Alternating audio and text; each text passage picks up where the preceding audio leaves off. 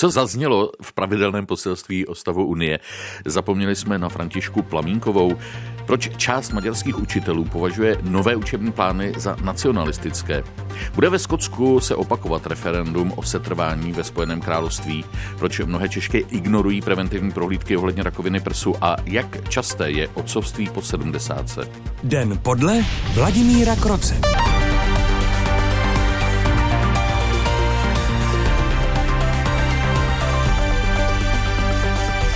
Americký prezident Donald Trump se v poselství o stavu Unie v noci na dnešek našeho času nezmínil o ústavní žalobě, které čelí v kongresu. Žalobu proti němu vznesla demokraty ovládaná sněmovna reprezentantů v čele s její předsedkyní Nancy Pelosiovou. Jejíž vztahy s prezidentem jsou v posledních měsících napjaté. Trump nepodal Pelosiové ruku a šéfka dolní komory po prezidentově projevu roztrhala kopii poselství. Ve studiu je komentátor Českého rozhlasu Milan Slezák. Dobrý den. Krásný den přeji. Milane, co tedy zaznělo v dnešním poselství, kromě prezidentovi samochvály? Tak byla tam řada e, věcí, zazněla tam řada věcí, samozřejmě ten projev byl téměř hodinu a půl dlouhý, dostalo se dokonce i na zahraniční politiku, také na vizi toho, že američané by měli být na první na Marsu, ale přece jenom to nejdůležitější, o čem se v tom e, projevu mluvilo, byla americká ekonomika. Eh, prezident Trump si kladl za svou osobní zásluhu, že je na tom americká ekonomika teď eh, tak velice dobře eh, a připomenul také nové obchodní dohody, které jeho Spojené státy uzavírají s některými dalšími zeměmi i přípravu té nové, lepší a nepochybně té největší obchodní dohody, kterou chce Trump uzavřít s Čínou. Pozoruhodné ale je, co v tom projevu nezaznělo. A to je zmínka o procesu impeachmentu. Hmm. Předtím varovali Trumpa i někteří jeho úzcí političtí spojenci, protože mu říkali, že by se to mohlo obrátit proti němu, tak ať se to raději vyvaruje a on to opravdu udělal a to je opravdu hodné zaznamenání. Co vyvolala ta gesta, nepodaná ruka, roztrhaný text poselství? Jaké jsou reakce? To samozřejmě záleží na tom, kdo je ten, eh, který eh, by o těch gestech mluvil. Zda by to byl demokrat či republikán, je známo, že Amerika je ostře rozdělená, to znamená, oba dva tábory to posuzují úplně jinak, ale eh, víme, že Donald Trump dokáže být velmi negalantní, až rubiánský, takže si myslím, že to, co udělal, tím právě, že to není první gesto, že odmítl podanou ruku, eh, tak už se trošku stírá eh, ta naléhavost něco takového kritizovat. A ostatně to, co jste připomněl vy zase z druhé strany, paní Pelusová, jak za jeho zády trhala ten projev, nebo že si mručila pro sebe, to, to bylo snad neodzírat z rtů, že to není pravda, není pravda, není pravda, co říká Donald Trump, Eh, také nemluvila o tom, že je to vlastně podsta, když prezident eh, vystoupí před oběma komorami kongresu, což je také zvyklost, tak to svědčí právě o té vzájemné animozitě, která se projevila i minulý rok tím, že z důležitých jednání eh, mezi vedením kongresu, lépe řečeno vedením sněmovny reprezentantů, kterou ovládají demokraté a mezi Bílým domem, kde mělo dojít k dohodě a stírání vzájemných hran.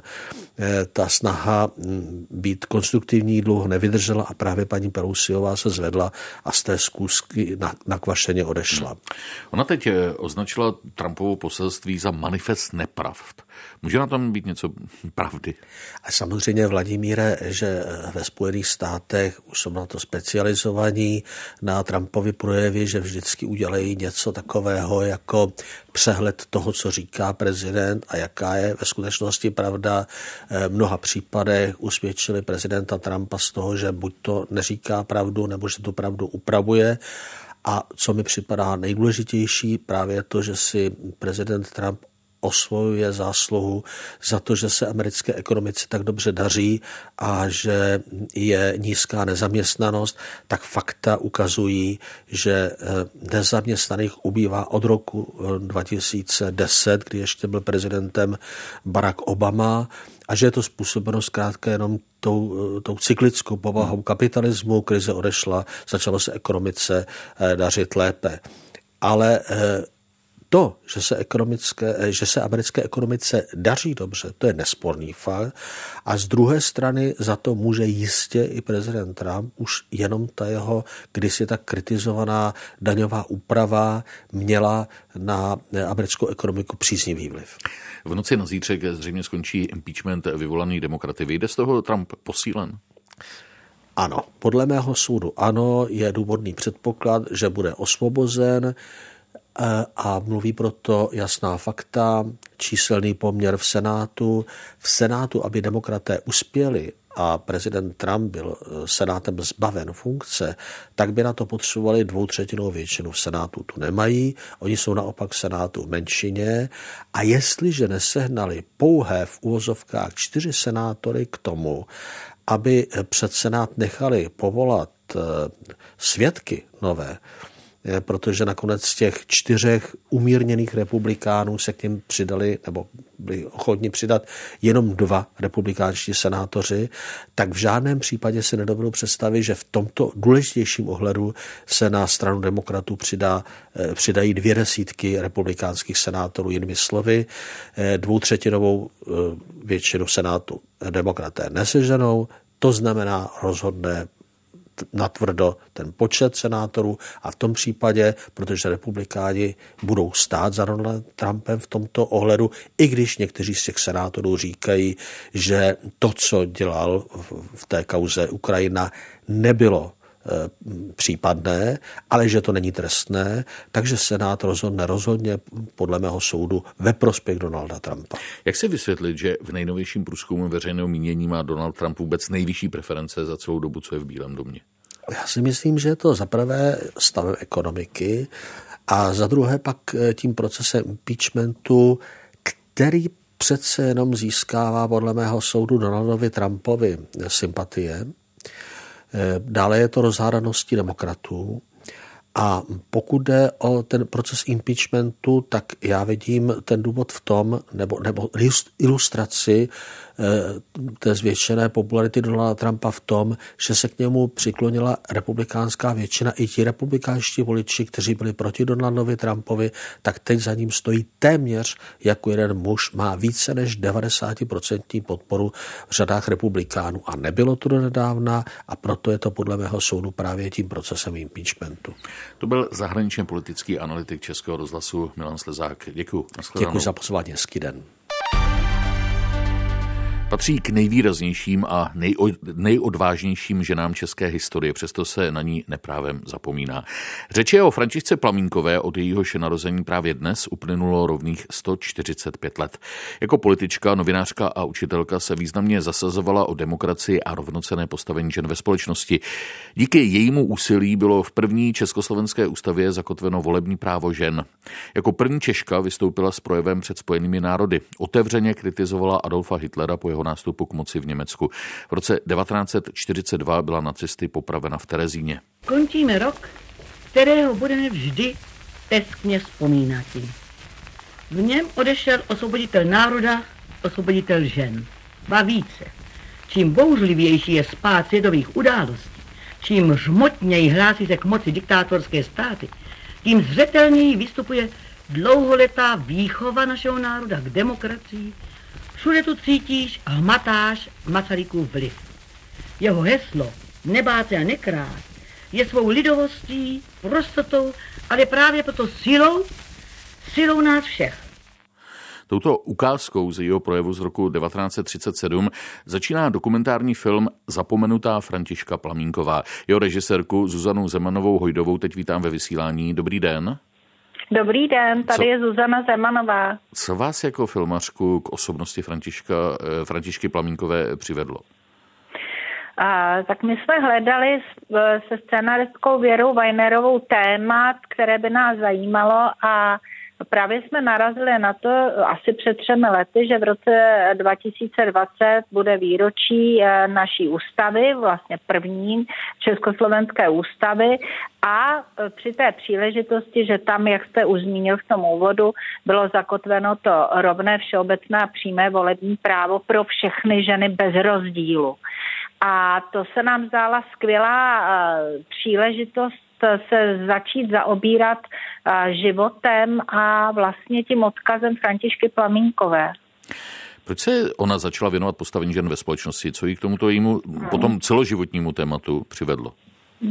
Ona patrně byla velice už od útlého dětství citlivá osoba a přivedli k tomu, nebo přivedli k tomu takové zážitky z raného dětství, protože oni bydlela, bydlela s rodiči v Praze na Karlově náměstí vedle Černého pivovaru a byla svědkem, jak tehdy, tedy uvědomme si, že to je ona je ročník 1875, no tak no, to 1880, kdy ti muži eh, byli z, z, hlavně v době své výplaty v tom hostinci, v hospodě a ty ženy, byla to nižší vrstva, si pro ně chodili v den výplaty, aby neutratili všechno a byla svědkem toho, že ti muži se chovali velmi hrubě k těm ženám, byla svědkem jejich ponižování a takového drsného zacházení a to pozorovala, protože u ní doma vlastně byly velmi liberální poměry, bylo to vyvážené manželství a pokrokové na tu dobu a tak jako o tom začala přemýšlet. A tady myslíme,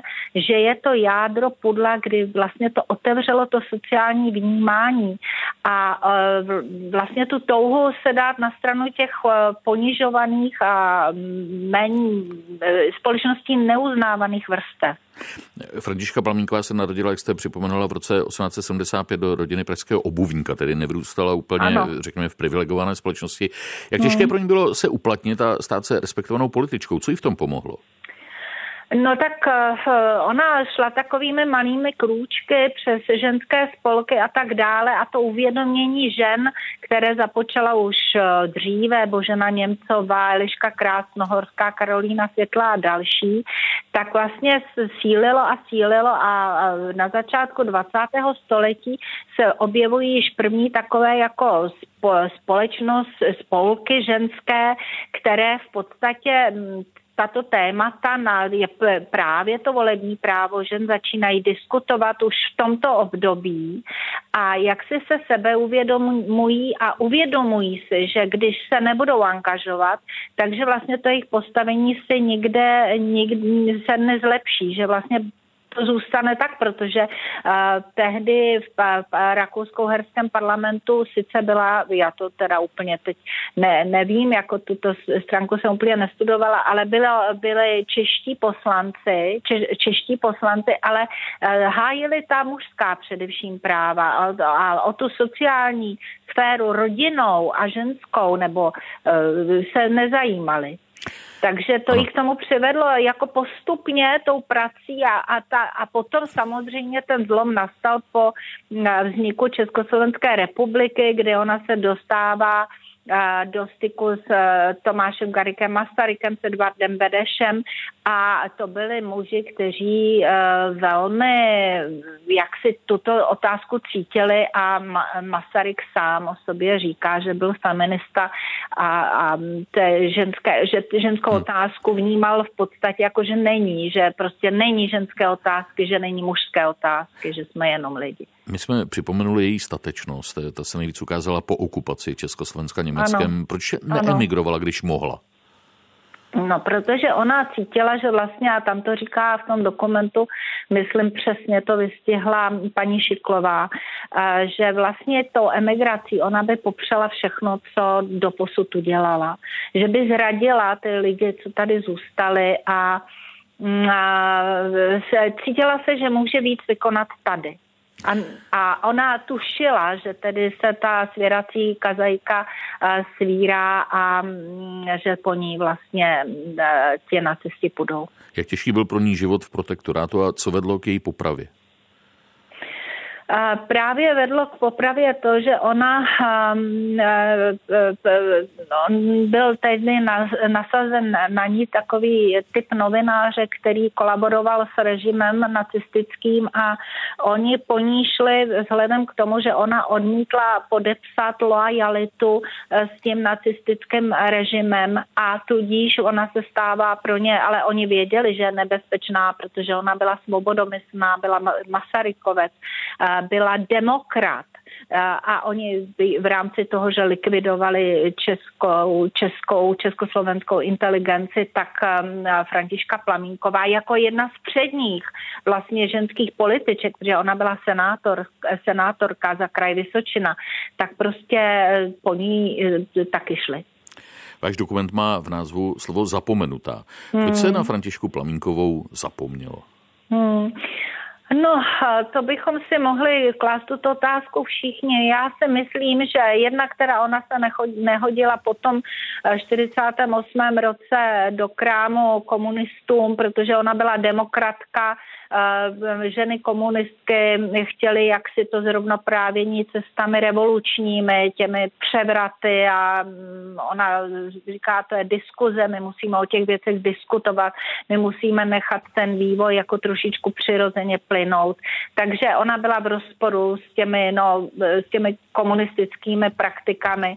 Takže na ní bylo za, tě, za té doby úplně zapomenuto. Po revoluci tak ona má uh, bystu uh, v Senátu, uh, má na Soroměstském náměstí pamětní desku, je škola na letné, já ji často vzpomíná tam, kde ona působila. Takže úplně zapomnění to není. Ale myslím si, že vzhledem k jejímu absolutně statečnému postoji a nekompromisnímu postoji, postoji, který byl vlastně k té popravě na Kobliské střelnici, takže si zaslouží tato žena a možná mnohé další, nejen ženy, ale i eh, naše hrdinové obecně, abychom je vyzdvihovali z toho jakoby zapomnění a připomínali je a i když to byla mravenčí práce a poměrně těžká vznik toho dokumentu, tak já jsem šťastná, že jsme jí s Věrou Vajnerovou, paní Uhrovou a českou televizí věnovali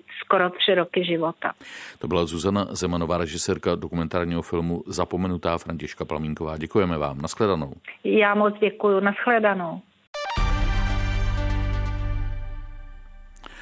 Posloucháte eh, pořad, eh, který se jmenuje Den podle Vladimíra Kroce, eh, Český rozhlas Plus. Teď se zaměříme na další téma. Části maďarských učitelů se nelíbí nové učební plány, které jsou podle nich sestaveny tak, aby propagovali nacionalistický program vládnoucí strany Fides a omezili akademické svobody.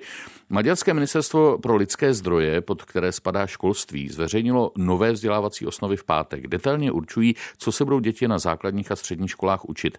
Demokratický Demokratický svaz učitelů vyzval k protestům proti koncepci. My jsme oslovili zahraničního redaktora Deníku Luboše Palatu. Dobrý den.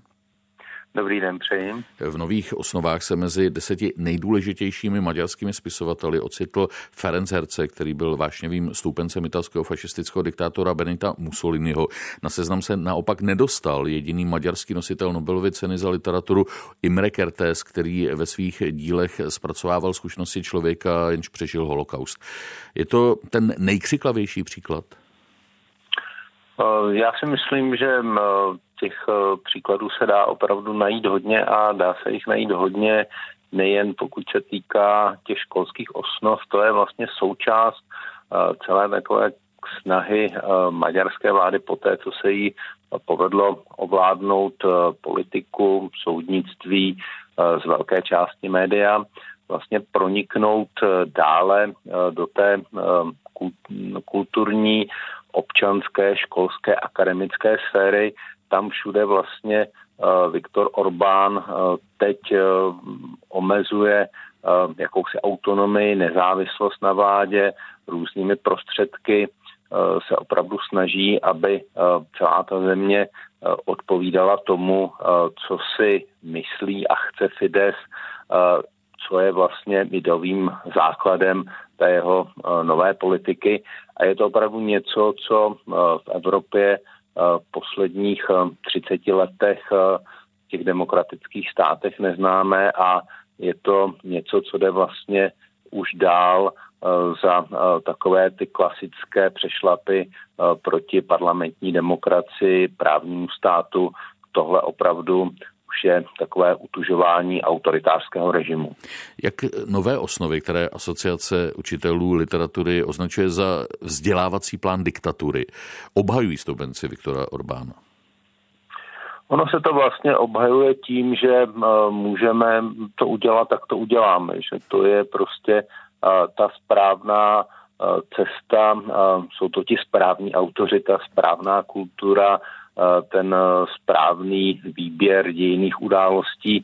Je to jakoby vlastně celkový amalgán toho, že Viktor Orbán se s tou sílou, kterou dnes v parlamentu má, s tou svojí opravdu velkou dominancí v té politické sféře s tím, že opravdu má pod kontrolou ten stát jako celek až na nějaké drobné výjimky typu například některých samozpráv, tak prostě může i ovlivňovat takové věci, jako je to, co se bude učit na maďarských školách, to, co se bude hrát v maďarských divadlech, nebo jaké granty budou dostávat maďarští věci v Akademii věd.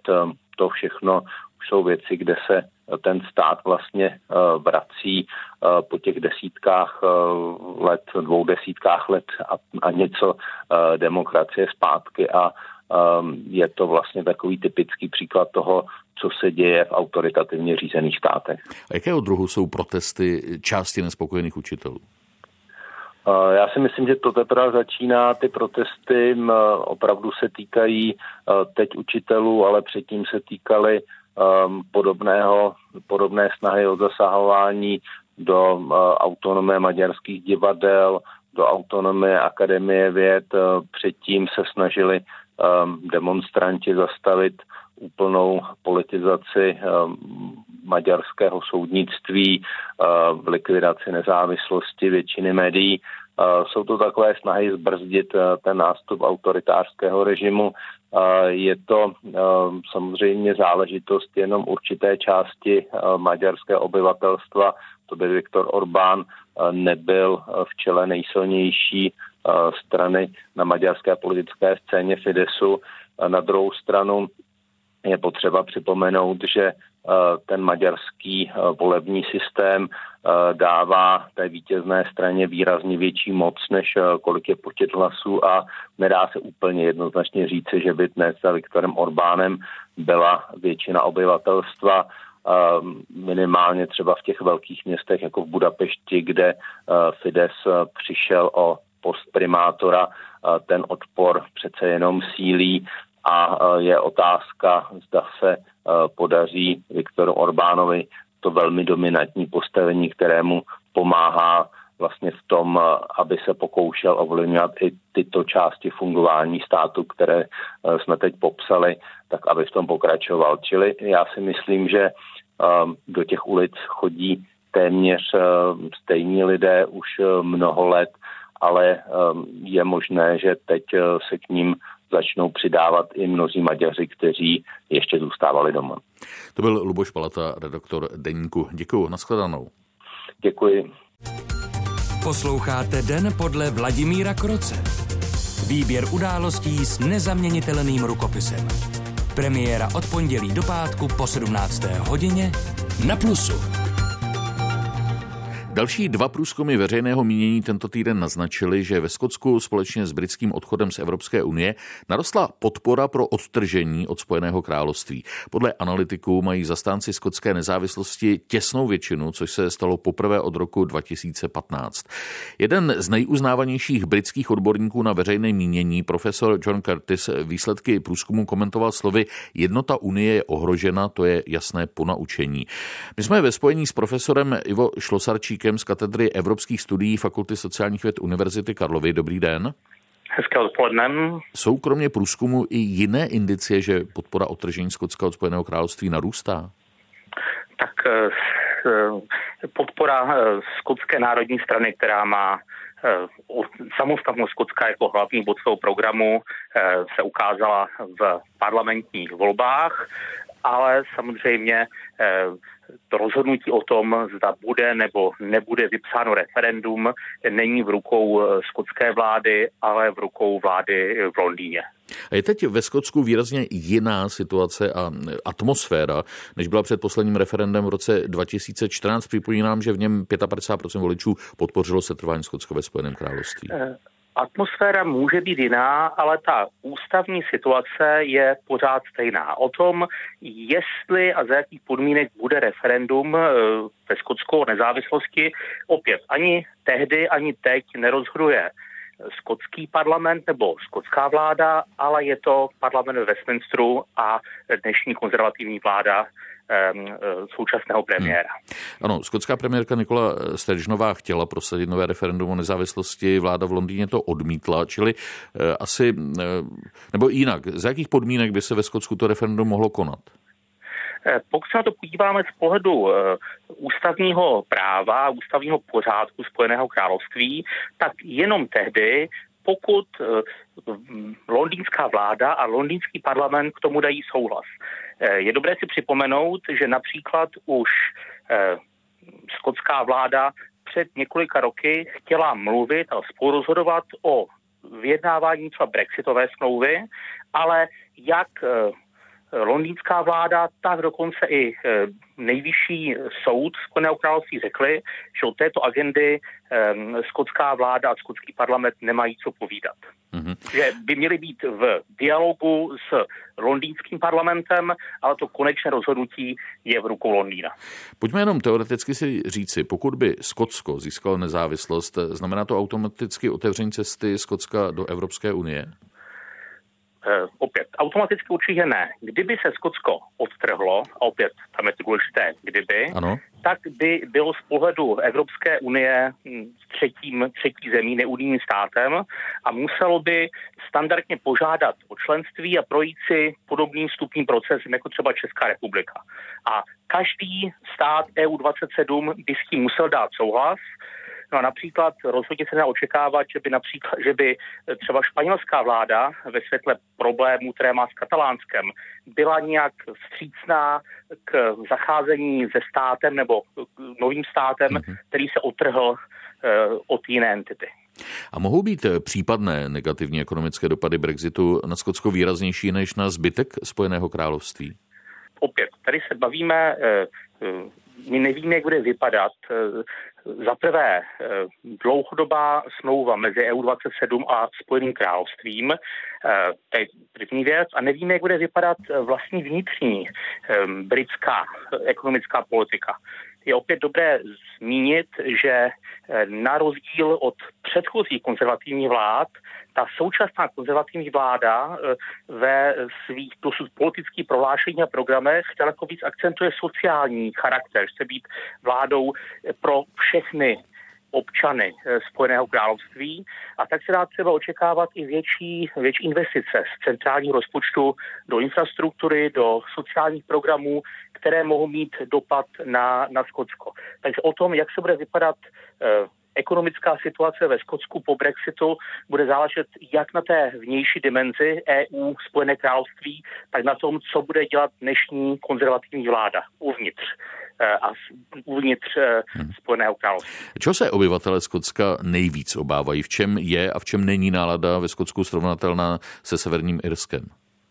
tak naštěstí Skotsko nemá tu historii e, násilí a e, policejní i vojenské intervence, armádní intervence, eh, kterou zažilo Severní Jirsko a také eh, v Severním Jirsku eh, ve Skotsku není to rozštěpení populace takové jako v Severním Jirsku a v neposlední míře Skotsko nemá ten problém se svojí hranicí. Tam, tam je to nastavení daleko jednodušší, než je ten problém hranicí mezi, na hranici mezi Irskou republikou a Severním Jirskem. Ty dva Eh, ty dvě části Spojeného království mají opravdu velmi odlišnou historii a nějaké vzájemné inspirace, vzájemné analogie se dělají jen velmi těžko. Profesor Ivo Šlosarčík z katedry Evropských studií Fakulty sociálních věd Univerzity Karlovy. Děkuji vám. Naschledanou. Naslyšenou. Česká národní banka poprvé odněla licenci směnárnám za porušení nových povin, eh, povinností stanovených zákonem o směnárenské činnosti. Jde o společnosti Pemex Change, Exclusive Change a Chivas Invest, které poskytovaly směnárenské služby v centru Prahy. Zároveň banka firmám udělila pokutu v rozmezí 2 až 3 miliony korun. Hostem je teď Janek Rubeš, dokumentarista a redaktor Seznam zprávy. Dobrý den. Dobrý večer. Co první vám se myhlo hlavou, když jste se to dozvěděl? Konečně? Um, možná trošku konečně, ale první se mi myhlo hlavou, jak jsem daleko od té konkrétní směnárny, takže jsem tam běžel a když jsem viděl, že dveře jsou stále do kořán otevřeny a zákon je stále porušován, tak eh, to konečně se změnilo, uh, řekl bych, zoufalství opět. Jinými slovy, ta směnárna teď funguje dál i bez licence? Je to tak, směnárna funguje dál s licencí napsanou na jiného majitele. To znamená, ty směnárny si pouze převlékli kabát, zůstali manažeři, zůstali majitelé a jenom se před Českou národní bankou tváří trošku jinak. Z čehož nevidím Českou národní banku, oni musí postupovat podle zákona, ale ty směnárny si z ní trošku dělají takový, takovou srandu. Co je to tedy za směnárny? Teď myslím ty tři jmenované. Podle České národní banky porušovali zákon opakovaně. Čeho se dopouštěli? Dopouštěli se toho, že podle nového zákona má klient právo na to vrátit směnu do tří hodin zpátky. Byla to takzvaná jako záchraná brzda, protože v těch směnárnách se za jedno euro dává 16 korun, tak aby ten klient mohl odstoupit. Bohužel k tomu nedocházelo. Ty směnárníci na dotaz, jestli může klient stornovat, začali říkat, a proč to chcete, když to tady měl napsaný, tak jste si to měl pořádně přečíst. A druhý, cože využívali takzvaný dvojí kurzovní lístek, to znamená, že v té směnárně kurzovní lístek, kde je napsáno za euro dostanete 25 korun, ale přímo nad ním je napsáno toto není kurzovní lístek. Asi jako kdyby v menu v restauraci bylo napsáno toto nejsou ceny, ale jsou to jenom přísílka nějaký.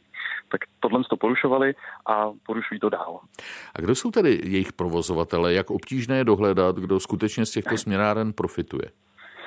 Pro nás to bylo obtížné, nicméně aktuálně ty pokutované směnárny vlastní například ukrajinský dělník, kterému když jsme zavolali a sehnali jsme na ní kontakt, tak nám oznámil, že nemá pas a že nikdy nevycestoval mimo Ukrajinu. Tak to je aktuálně majitel jedné z těch pokutovaných směnáren a tu novou síť, která se teď objevila, říkám novou ve velkých uvozovkách, tak vlastnil chlapec ve slovenské vesnici, kterého když jsme navštívili, tak řekl, že něco podepsal, ale že moc neví co a že rozhodně žádný směnárny v centru Prahy nemá. Z něj byly opět přepsány na dalšího majitele, který pravděpodobně opět bílým koněm, protože má trvalé bydliště v obchodním centru a na úřadu práce. Nerozumím tomu, jak ale někdo takový může získat licenci ke směnárně. Já popravdě taky ne a je to asi spíš otázka na Českou národní banku. A nicméně tam nám bylo vysvětleno, že e, podle jejich procesů ty lidi ty licence dostat mohli. Teď se nebavím o tom, že by ukrajinský dělník tu licenci dostal, ale na něj byla přepsaná ta firma, která následně tu pokutu dostala. Čili někdo je zřejmě držitelem licence, ale tu firmu vlastní e, tedy oficiálně někdo jiný. Někdo jiný. Je to tak. Jak citelné jsou pro tyto směnárny, zase se vracím k tomu úvodu, kdy jsme jmenovali tři a vlastně vycházíme tedy z údajů České národní banky, jak jsou pro ně citelné pokuty v řádu milionů korun? V samotných rozhodnutích České národní banky jsou i obraty těch směnáren, které se pohybují v řádech desítek milionů. Já samozřejmě do jejich účetnictví nevidím, ale není to poprvé, co dostali pokuty, teď jsou o řád vyšší, ale museli s nima počítat, takže pro ně ten biznis musí být stále výnosný. A pokud dáváte turistům 16 korun za euro a 12 korun za dolar, tak to vlastně i chápu, že se jim to stále vyplácí, protože jinak by zavřeli krámu.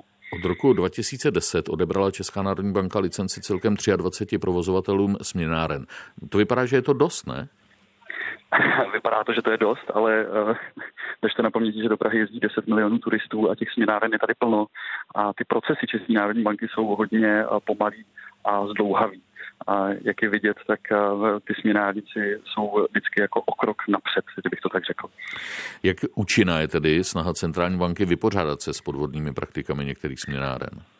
Bohužel, a neříkám to zle vůči České národní banky, bance, ale v tomto případě to účinné, aby zavřela ta směna na krám, nebylo, protože i teď dál na ulici 28. Hmm. října, v metru na Andělu, v metru na Florenci v Praze, v ulici Dlouhá, na těch nejexponovanějších lokacích v Praze, ta směna na veselé svítí dál. A znamená to, že je potřeba změnu legislativy, nebo co s tím? Um, to já nevím, to já opravdu nevím. Já jediné, co dokážu, je, že to budu dál ukazovat a budu říkat, tady se v metru porušuje zákon a nevěřím tomu, že neexistuje nějaký rychlejší řešení, protože já když přejdu na červenou, tak dostanu pokutu. A kdybych si na druhé straně převlíkl tričko z červeného na zelený a přišel bych znova a policajt řekl, jo, já už vlastně jsem vás neviděl, tak to se mi nechce věřit, že by to takhle mohlo fungovat. Existují v Praze i poctivé směnárny? A ano, a je jich naprosto drtivá většina. A naprosto většina. U každý týdlenství, já říkám, toxický, nepoctivý směnárny do 50 metrů najdete normální férovou směnárnu, kde vás nikdo nepodvede, nikdo vás neokrade a vše je podle zákona. To byl Janek Rubej ze Seznam zprávy. Děkuji vám, nashledanou. Já děkuji moc vám, nashledanou. Na středu 5. února připadá svátek svaté Agáty, patronky chránící mimo jiné před nádory prsu. Na konci ledna proběhl v Praze odborný kongres Prague Onko. Mimo jiné zaznělo, že rakovinou každý rok v Česku onemocní kolem 90 tisíc lidí. Spolu s lepšící se léčbou jich stále více přežívá a potom zůstává jako chronický pacient někdy i desítky let pod pravidelným dohledem lékařů. Nejčastější je u mužů rakovina prostaty, u žen právě rakovina prsu, které se ale daří dobře léčit. Naší Naším mostem je Miroslava Skovajsová, onkoložka a předsedkyně Asociace mamodiagnostiků České republiky. Dobrý den. Dobrý den. Čím to, že případů karcinomu prsu stále přibývá? Pane redaktore, tohle nevíme. Je to zcela obvyklý jev pro celou Evropu, se kterou se musíme, se kterou se musíme srovnávat. Takže je to věc, které neumíme zabránit a jediné, co umíme, a to nám jde opravdu dobře, je nádor včas najít tak, aby těch přeživších žen bylo opravdu maximum. Ta včasnost, eh, to se ještě asi v našem rozhovoru několikrát eh, objeví, připomene a potrhne, ale preventivní prohlídky u lékaře zanedbává podle statistik zhruba 60% lidí. Na vyšetření tlustého střeva, děložního čípku nebo prsu eh, nejde téměř polovina z těch, kteří ho mají zadarmo. Asi pětina lidí nedbá ani pozvánky v dopise od zdravotní pojišťovny. Čím si to vy osobně vysvětlujete? Ehm, máte pravdu, ta čísla jsou tak, jak je říkáte. Když jste je trošku zprůměroval, ono konkrétně na tu prevenci rakoviny prsu chodí lidí, žen nejvíce, tam chodí 63%, a ty ostatní neumíme si vysvětlit, proč zůstávají neoslovitelné, proč se mamografie bojí nebo mají pocit, že jich se rakovina prsu netýká. Jsou to mnohdy ženy, které si kupují různé m, mm, takové přípravky ozdravné, což na tom není nic špatně. Ale oni mají pocit, že právě si pojídáním těch různých preventivních uh, bobulek, uh, že se vlastně chrání před rakovinou prsu, ale ono to tak bohužel není. Asi není dobře spolehat na pomoc svaté Agáty. Jak by tedy měla vypadat vzorná prevence? Vzorná prevence by měla vypadat tak, že by žena jenom prostě využila toho, co jí náš zdravotní systém nabízí. A to je od 45. roku eh, až do konce života každé dva roky preventivní mamografii. Je to opravdu neobvyklá nabídka, protože v ostatních zemích Evropy eh, většinou je screening nabízen od 50 do 70 let a o seniorky už vlastně se vůbec těch preventivních programech nejedná. Pakliže chce být tomu žena trošku je ještě více taková, bych řekla, aktivnější, zejména ženy z rodin, kde se nádory prsu vyskytují často, tak eh, může přijít dříve, může přijít do screeningových center a na vlastní úhradu si, eh, si zařídit preventivní vyšetření ultrazvukem nebo mamografem, což jí po pečlivé rozvaze rádi poskytneme. Hmm. A přitom ten čas je, jak jsme už řekli, rozhodující faktor. U rakoviny prsu tedy to preventivní vyšetření samozřejmě nedokáže nádoru, který ročně postihne asi 7 000 žen, zabránit, ale dokáže odhalit včas eh, v tom snadno léčitelném stádiu. Je to tak? Je to tak. A, um, chirurgové a všechny, všechna chirurgická oddělení, která léčí chirurgicky ženy s nádorem prsu, tak naprosto přesně vidějí ten obrovský rozdíl. Když přijde na operaci žena, která byla diagnostikována ve screeningu, tak eh, ty chirurgové sotva někdy ten nádor najdou, mají prostě problém najít malinký nehmatný nádor. Oproti tomu, když přichází žena, která si nádor vyhmatala, tak samozřejmě ta operace je rozsáhlejší a celkově ta léčba je větší. Ve screeningu z těch žen, u kterých najdeme nádor, je 75% jsou tyto minimální žádoucí stádia, ze kterých se ženy uzdravují. Jak důležité je takzvané samovyšetřování? Samovyšetřování eh, je důležité zejména pro ženy mladého věku, protože i ty samozřejmě mohou onemocnit rakovinou prsu ale nutno říct, že tam existují jiné onkologické strašáky než zrovna rakovina prsu, i když o té rakovině prsu se více hovoří. A tam mladým ženám doporučujeme, aby si čas od času zašli na ultrazvukové vyšetření, kde jim potvrdíme, že jsou zdravé, nebo jim ukážeme, co si mohou v prsu při tom samovyšetření najít. Nějakou cystu nebo banální fibroadenom. A ty ženy motivujeme k samovyšetřování, aby ten vlastně tenhle základ, tenhle základní vzor který jsme jim ukázali při tom ultrazvukovém vyšetření, aby si i nadále kontrolovali každý měsíc, zda se v tom vzoru v jejich prsu nic nezměnilo a pak zase za tři roky za čtyři roky přijdou na další kontrolní vyšetření. Může rakovinou prsu onemocnit i muž? Ano, i muži mají rakovinu prsu. Je to minoritní onemocnění. Pak, když jste zmínil, že v České republice onemocní více než 7 tisíc žen ročně, tak u mužů máme takových 30 až 50. Takže vidíte, že ten rozdíl je obrovský. Um, léčí se de facto stejně, se léčí muži jako ženy. A samozřejmě, že je to u nich trochu problém v tom, že muž nechce si připustit, že by mohl onemocnit takovouhle ženskou chorobou, takže mnohdy ženy přicházejí, teda muži Může. přicházejí pozdě k té diagnostice. Ale diagnostikujeme stejně. Mamograf, ultrazvuk, biopsie úplně stejně jako ženy. Podle studie zveřejněné v časopise Nature je umělá inteligence v diagnostikování rakoviny prsu přesnější než lékaři. Co si o to myslíte? Může to být třeba do budoucna cesta ke zlepšení nebo k dalšímu zlepšení diagnostiky? Ehm, velice vážně o zapojení umělé inteligence um, uvažujeme. Teď budeme dokonce zkoušet na několika pracovištích v České republice a samozřejmě doufáme, že se nám tyhle ty programy počítačové, že nám budou významnými pomocníky. Víme z několika studií, že ty dobře naprogramované Eh, programy jsou mm, velmi dobré, že mohou i předčít lékaře. Otázka je, jakého lékaře, jak zkušeného lékaře. Eh, je velmi veliký rozdíl mezi tím, zda lékař za rok přečte 5 tisíc screeningových mamografií nebo 15 tisíc.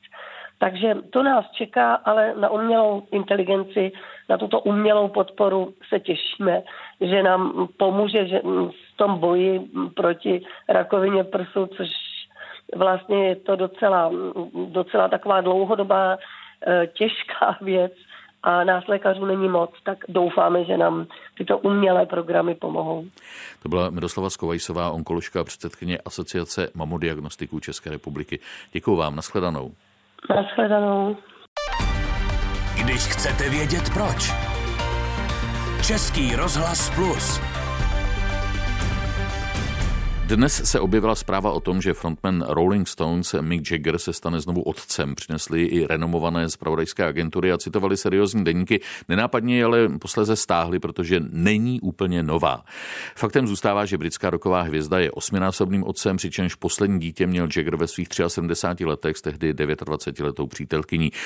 Kytarist, kytarista Rolling Stones Keith Richards o něm tehdy v té souvislosti řekl v rozhovoru pro Wall Street Journal, cituji, že je chlípný starý zmetek svátek.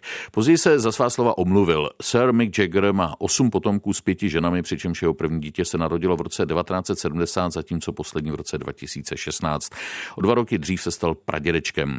Tady už to možná začíná být méně přehledné. Ve vysílání teď eh, vítám psychologa manželského poradce Petra Šmolku. Dobrý den. Dobrý den. Je to extrém, nebo se děje stále častěji, že se muži stávají otci i po sedmdesátce? No, po té sedmdesátce už jenom zřídka taky ne každý má eh, takové možnosti jako zrovna Mike Jagger, ale eh, samozřejmě něco jiného, pokud to jsou lidi tak známí a tak exponovaní jako tento eh, osminásobný otec a něco jiného je, pokud je to úředník z banky. A já si myslím, že eh, zrovna u toho Jaggera, jestli se mu někdo nějaký potomek narodil ve 40 nebo 70, je skoro jedno, protože on v těch 40 pravděpodobně eh, nevařil kašičky a neukládal ho a nespíval mu kolébavky stejně jako v těch 70. Tak eh, horší je, že se to trošku šíří jako nákaza mezi prostým lidem. No, jak tady vypadá ta tradiční rodina, o které se v poslední době tak často mluví? Je běžné, že věkový rozdíl partnerů je třeba i víc dekád? Běžné to není. Běžné je neustále to, že eh, muži jsou buď vrstevníky nebo tak o dva, tři, čtyři starší než jejich partnerky, ale samozřejmě opakovaná manželství a tím je člověk starší, tím je tam víc prostoru pro ten velký věkový rozdíl, ale do deseti let rozdílu je to tak eh, ještě únosné, to, co je nad to, tak už opravdu samo o sobě může dělat problém. Co ale asi potvrdíte, že ženy odkládají stále častěji mateřství na pozdější dobu.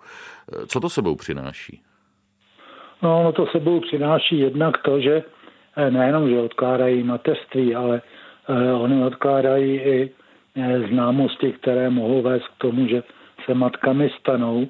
A někdy nebylo tolik kvalitních, nezadaných, bezdětných třicátnic jako v současné době. A to je už trošku nejenom psychologický, ale i demografický problém, protože oni nemají k sobě adekvátní partnery. Takže to jsou potom ty eh, čekatelky na to, že ten pán, který je tak trošku ženatý, že se přece jenom kvůli ní rozvede a eh, to čekání někdy je i na desetiletí a, a nemusí se dočkat. Jak se potom ten vyšší věk rodičů odráží ve výchově dětí?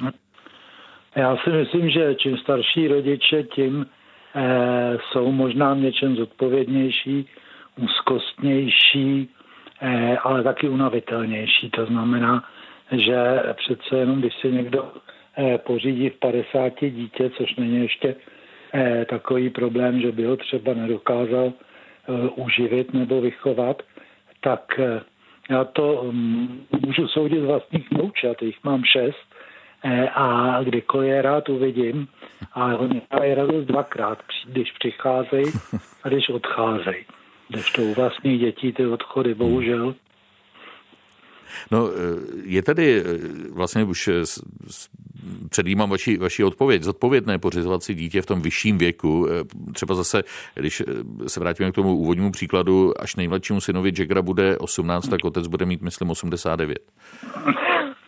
No, možná se bude dobře vyjímat někde na nějaké maturitní fotce potom ten otec, ale eh, jinak já si myslím, že těžko dávat nějaké obecné recepty, protože někdo opravdu Eh, je na tom, že ještě v 80 může být eh, dost eh, fit a může dítě uživit.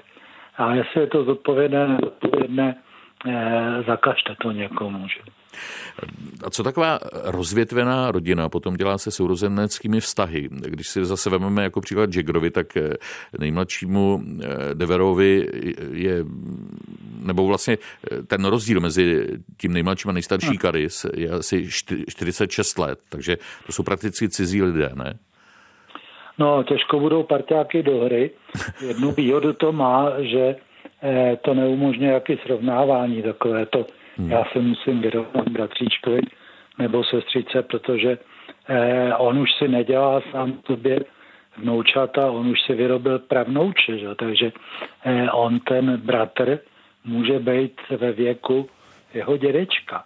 Jo? A to už nejsou skutečně parťáci na to, aby spolu jezdili na kole a hráli vybíjenou. Faktem je, že, nebo kdy, kdy, když se zaměříme na ten vztah mezi, mezi manželi s tak vysokým věkovým rozdílem, má šanci nějak přetrvat, vydržet? No, záleží na tom, jaký je ten muž, protože pokud je schopný něčím imponovat trvalé té ženě, tak šanci má. Horší je to, že ješitní muži se občas snažíme přizpůsobit eh, stylem života, oblíkáním a zájmy a tak těm mladším ženám, což znamená, že se velmi brzo zrujnujeme fyzicky, finančně, duševně i společensky a nic nezachráníme. Takže ten vztah může fungovat, když muž je imponující, což může být zrovna tak mozkový chirurg jako zpěvák a proto mohl mít nebo eh, Picasso nebo GT podstatně mladší ženy nebo partnerky ale kdo z nás je Picasso, že Psycholog Petr Šmolka z poradny pro rodinu, manželství a mezilidské vztahy. Moc děkuji, nashledanou. Tak hezký večer. A tolik dnešní pořad den podle Vladimíra Kroce.